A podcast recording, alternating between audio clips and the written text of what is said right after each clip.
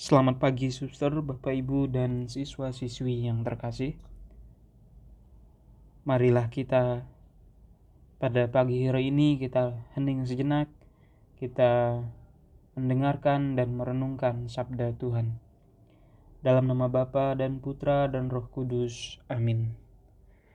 Allah Bapa yang bertahta dalam kerajaan surga, puji syukur kami haturkan kehadapanmu atas penyertaanmu dalam hidup kami hingga pada pagi ini.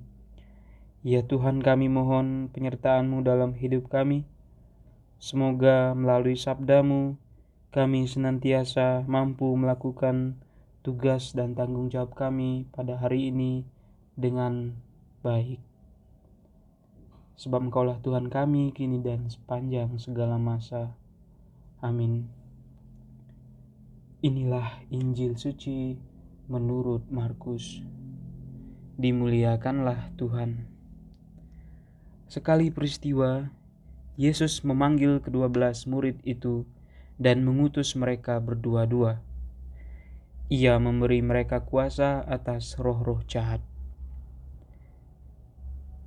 Ia berpesan kepada mereka supaya jangan membawa apa-apa dalam perjalanan mereka, kecuali tongkat, roti pun jangan, bekal pun jangan, uang dalam ikat pinggang pun jangan. Boleh memakai alas kaki, tetapi jangan memakai dua baju. Katanya selanjutnya kepada mereka, kalau di suatu tempat kamu sudah diterima dalam suatu rumah, tinggallah di situ sampai kamu berangkat dari tempat itu.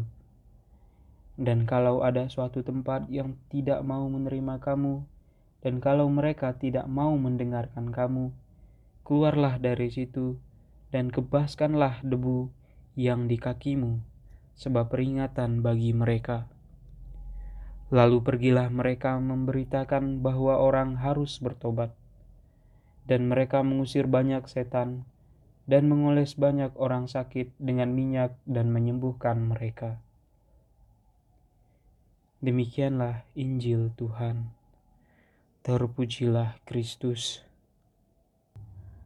Bacaan Injil hari ini mengisahkan tentang Yesus yang mengutus kedua belas muridnya untuk pergi berdua-dua. Dalam pengutusan ini, Yesus memberi mereka kuasa atas roh-roh jahat. Namun pada saat yang sama, ia menuntut mereka agar setia, mengosongkan diri, membaktikan hidup mereka pada tugas pengutusan, serta menyerahkan diri seutuhnya kepada Tuhan.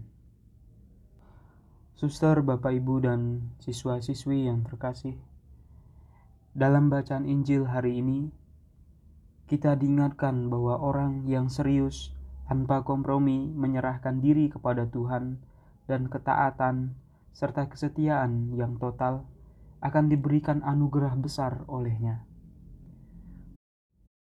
Tuhan akan memberi kuasa kekuatan dan kebesaran kepadanya.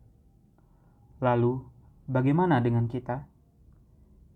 Kita diundang Tuhan untuk melakukan hal yang sama kita diutus untuk menyebarkan kabar gembira kepada orang-orang di sekitar kita. Sikap mutlak yang dituntut dari kita adalah iman akannya, percaya akan penyelenggaraannya, yang selalu menyertai kita. Amin.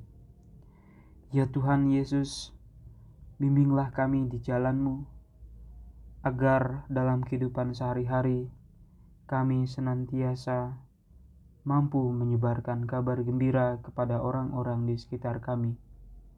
Buatlah kami setia pula dalam hal-hal kecil, agar kami pula setia untuk melakukan hal-hal yang besar.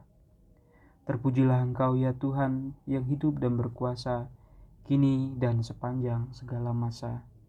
Amin. Dalam nama Bapa dan Putra dan Roh Kudus. Amin.